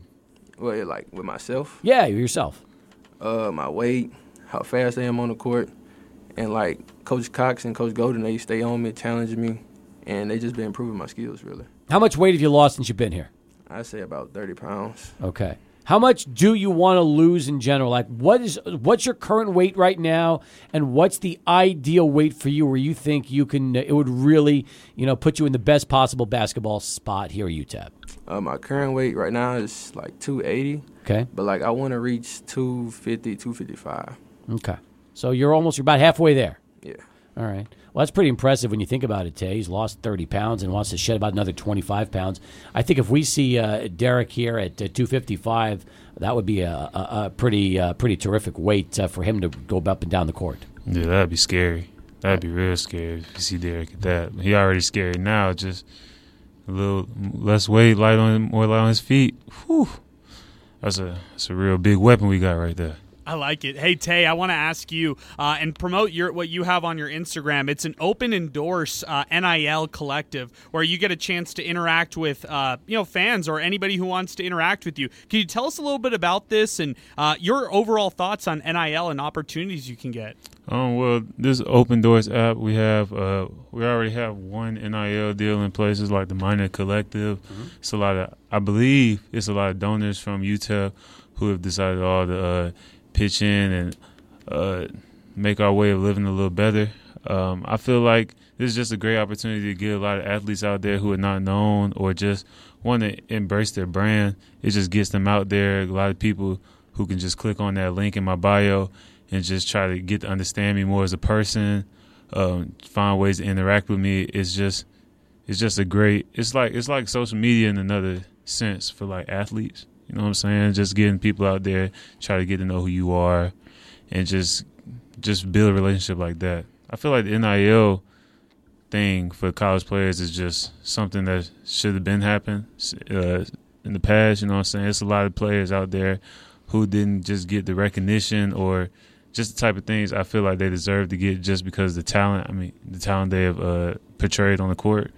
Uh, we finally get that chance to do it, and we're just trying to use it to the best of our abilities the right way. By the way, you have uh, also been in television commercials. I understand. Uh, how was that experience for you? Oh yeah, that was, that was cool. That was my very first time actually doing like some type of acting or whatnot for like TV or something like that. That was a great experience. I love to do that again. Are you a classic uh, theater trained actor uh, when you're not playing basketball? Yeah, it's natural. Like, I can am tell. I'm just a I'm just a star in general. I can, I can, I've, I've heard about that from you, and I've also heard that uh, Calvin Solomon takes his acting very seriously. In fact, the last commercial, he actually sent a text saying that that was his best work yet. So he is also, uh, like you, very, very um, aware of his uh, acting uh, specialties and his acting talents. Yeah, I think he had one commercial before me, so I think he got he got the gist of what was going on when we both did ours together, and he caught me. He he kind of taught me a little pointers on throughout the uh, scene and stuff like Is that. it hard memorizing lines or not so bad? Um, this one wasn't too bad because it was only really one line. Probably if it was like a whole book or something, I probably had to uh, take like 150 takes or something like that. How many takes uh, for this one line for you? How many did we do? Um, it was around like 12 to 15. Wait a minute. You had 12 takes for one line? Yeah, you know, I just be I'm very particular. You know, what Oh, I I'm like- saying? so you're a perfectionist. Yeah, I'm a perfectionist. I'm Oh, you're a class. If it's his name going on this, he's he like, wants to protect listen, it. he's he's Yeah. like De Niro. I mean, you know, he gets up there in a scene. He's got to make sure it's right the whole time. He's like Lamar Jackson. He represents himself, and he's got to represent himself at a high level. Yeah. What's your uh, What's your favorite all time movie? What do you like? What's your number favorite all time movie? Yes. I got like I got a couple of them. Uh, The Wolf of Wall Street is one. That's great. Um, I Oh, like I like The Great Gatsby. I like movies with Leonardo Leonardo, Leonardo DiCaprio. Who, uh, I also like this movie called The Social Network, like the start of Facebook. I saw that one That too. was a good one. Yeah. and it's just it's just uh like a.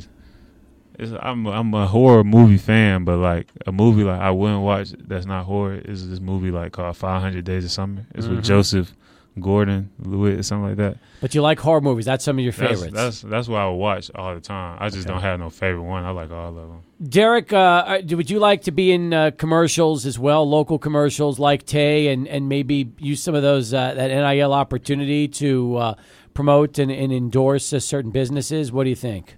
Uh, yes, I'd love to be in some commercials. I actually had uh, did my first commercial out here. Oh, you did? Yes, All it right. was. I forgot how long ago it was, but we was promoting like a type of water. Oh, there you go. All right, how'd it go? Was it good? Yeah, it was, it was very fun. That sounds like fun. How was the water? Pretty tasty.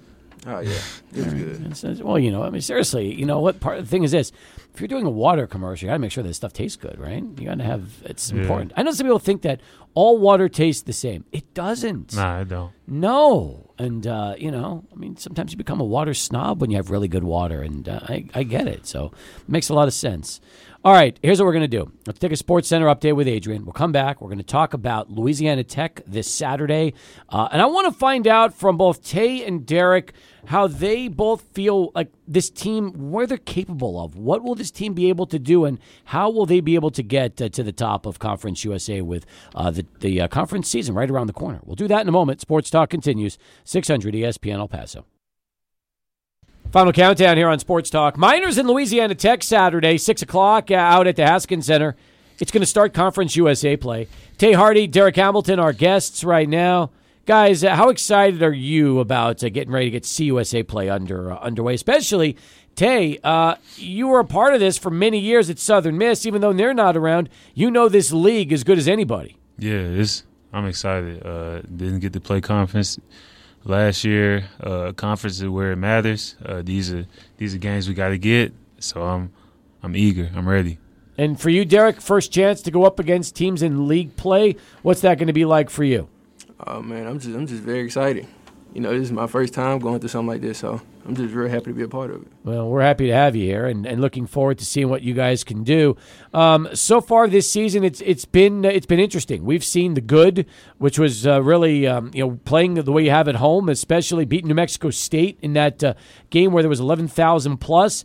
But we've also seen the bad, and the bad was uh, those last two road games where things got out of hand, and, and you ended up losing uh, by twenty plus. After those performances, the good and the bad, you tell me, uh, Tay, where you know what does this team need to do in order to start to put together a bunch of wins and and start playing the kind of basketball that you know you're capable of and fans uh, also uh, you know are, are capable of watching? Um, well the thing you said you seen the good and the bad I feel like we still have a lot of room for improvement so you've yet to see the great um, I feel like things like that are going to come into play in conference I feel like we're we're there. We're almost there as a team as far as like just committing ourselves to buying in on the offensive and defensive side. I feel like our coach is very persistent when it comes to understanding our, our identity of the team. So I feel like it's all going to come together this conference, the second half of the season. Are you one of the team leaders right now on and off the court? What do you think, Derek? I'd say yeah. Tell me why, Derek. I mean, like dealing with Tay, he a, he a very serious person on the court, and like when you messing around, he's gonna he's gonna get on you about it. He's the type of teammate to encourage you and keep you going. All right, that's that's pretty accurate. Tay, do you think that's uh, did Derek uh, hit the nail on the head for you? Yeah, I think Derek right. You know, just uh, always trying to provide uh, accountability. You know, what I'm saying just understanding that I'm a vet and that I've been here before. Uh, trying to, we're all trying to find a way to win. We're all trying to understand how to win with this team. You know what I'm saying? It's a lot of newcomers, but just understanding what it takes.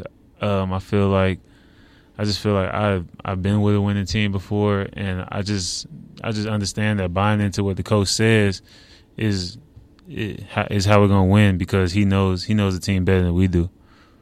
Guys, uh, I want to ask you this, Tay, specifically. Miner fans, um, they follow players who left UTEP and maybe played here before. Uh, we know the fan perspective of kind of the transfer portal and their thoughts on it, but I, I want to get the player perspective from you all. How do you keep up with friends that you all had played with in the past, or maybe opponents that you played up with against in the past? Do you keep up with them at all, or is it is it kind of difficult in the middle of a season? Um, I don't really do too much like keeping up with too many people unless it's my boys. Like a couple people I didn't play with at Southern Miss, just a couple people I grew grew up with who still playing Division One basketball, even in the league. Uh, but I don't really do too much like searching around to see how they doing. Usually, it usually pops up on ESPN because their team is in my favorites, or like they'll they'll even come chat it up with me and be like, uh, how they play. They play good, they play bad, and then I may I may like go in there and see how they did and maybe give them feedback, vice versa, stuff like that. Okay. Um, when the two of you are not playing basketball and you have a little downtime, what do you like to do? Um, I like to read. Like I just got two new books: uh, "The Strategies of C- Containment" and "48 Powers of Law." Uh, I also like to watch TV. Still trying to look for a new show. Probably going to start the second season of Westworld. Mm-hmm. And uh, I also I like getting in that gym though, so it ain't too much I like to do other than that. So it sounds to me like between reading, television, and the gym, you've got uh, you, you don't have a ton of downtime and schoolwork. That's that's yeah, basically school, it for school, you. computers and stuff like that. I like computer programming. What's your major? Computer science. Excellent. Yeah, that's I'm having I'm getting a double batch in that. My first one was liberal studies. Good for you. You know how to code? Yeah, I know how to code a little bit on C C Nice. language. Yeah. Very interesting. I like this. We're learning a lot about Tay Hardy today. We really are. Derek, what about you? What do you do when you're not playing ball? Uh, I really be hanging around my roommates a lot. We just have a lot of fun together, play games or whatever. Who do you room with? Uh, Garrett, Levesque, Otis, and Jamal. Oh, what a group that is. I like that. And uh, what kind of games you guys like to play? Uh, we probably we'll play like Fortnite or Call of Duty. Oh, yeah, you still play Fortnite, huh? I like that. No, I'm, I, I'm, the reason I'm asking, my 10 year old loves Fortnite, and he's really into that stuff. And the craziest thing, explain this to me, all right? And tell you, maybe you can, you can also help me out with this. What's the deal with all these skins? Why is it that when you play Fortnite, you got to have a 100 different skins? Why can't you play with one skin, play with that the whole time, and not have to worry about the latest, greatest limited edition skin that comes out that costs 10 bucks? Well, it's like when you when you going to the shop and you see a skin you want, you you just gonna get it. And But then like, you're gonna, but then you're gonna play with it for five minutes, and then you're gonna put it away, and you're not gonna do any more with it, right? oh, yeah. Um, Come on, Tay. I help guess I guess I would I would compare like Fortnite skins to like probably like shoes for somebody of their Mhm. age. Like, oh, you like these shoes? but you you might want another pair soon. You know what I'm saying? It's always the newest thing out there. You know what I'm saying? Them them skins, some of them be looking way better than the other ones. Like I ain't gonna lie, I would if I play Fortnite and I seen some of those skins like I might have to get a little V bucks for them skins for real, nah. Like. So, so, so my my kid got a, a zillion V bucks. He used them all up, and I said to him, I said, "What are you going to do after? Like when you're done playing Fortnite, what are you to do? I'm just going to sell my handle, Dad. I'm just going to sell my game because somebody's going to want to buy this and get all these skins." And I'm thinking, that's an entrepreneurial answer. I, I actually think that's smart kid. Yeah, it's not, that's not a kid. bad idea. That's not a bad idea. Maybe he'll sell them to Derek. You know, Derek can do some commercials, make some NIL money, then he'll give it to my son for his uh, for his skin collection, and uh, he'll have a you know, really good Fortnite thing. What do you think, Derek? I feel like that's that's possible. All right, we'll, work, we'll work that out. Derek, what kind of guy is Jamal? Uh, Jamal, he's a real real cool dude. Always got a lot of energy, and he he competitive. By the way, as we're running out of time here, have you guys ever been through anything in your lives like what these practices and, and what this environment's like at UTEP with Joe Golding? Um, I'm not gonna say I haven't. Like I've been around a coach who's very intense or who very, who brings a lot of energy and and tries to control the tempo of our practice by like trying to be contagious with his energy. But like as far as like a consistent, sustainable like thing where he ain't got to drink no tea or no cough drops, his voice always there. Like I ain't never seen that before. So he, yeah, he know what he doing. I believe it. Derek, you? Yeah, I had to agree with that. Coach Golding, he's gonna stand you the whole time, and it's like he always got energy, no matter what, no matter what time it is. He always got he uh, he's always full of energy. I'm happy. Well, listen, you guys have been great, both of you. We appreciate you being here. Saturday night, 6 o'clock, you can watch Tay, watch Derek, watch the Miners take on Louisiana Tech. Next week, the basketball tournament, the West Star Don Haskins Sun Bowl invitation with North Carolina A&T, New Mexico State, and Kent State. Guys, it's been a lot of fun. Appreciate you both being here, and uh, come back and see us again, okay? Appreciate you ha- Appreciate for having me. Tay Hardy, UTEP Miners, come watch us Saturday. It's going to be a blast. Go Miners. Oh, that's a great way to end the show. Let's just end it right there, guys.